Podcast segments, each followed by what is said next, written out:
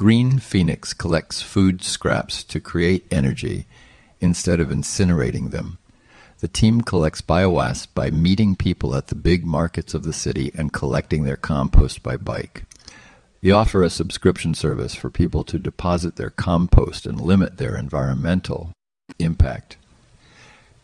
They also offer their services to professionals in the restaurant industry with the collection of their biowaste by bicycle.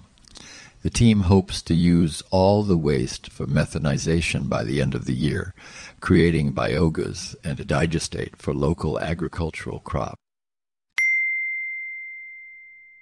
Hamann and Benson has launched the first public impact index to evaluate companies on their positive impact on our society. I invite you to consult it in the notes of our program or on our website.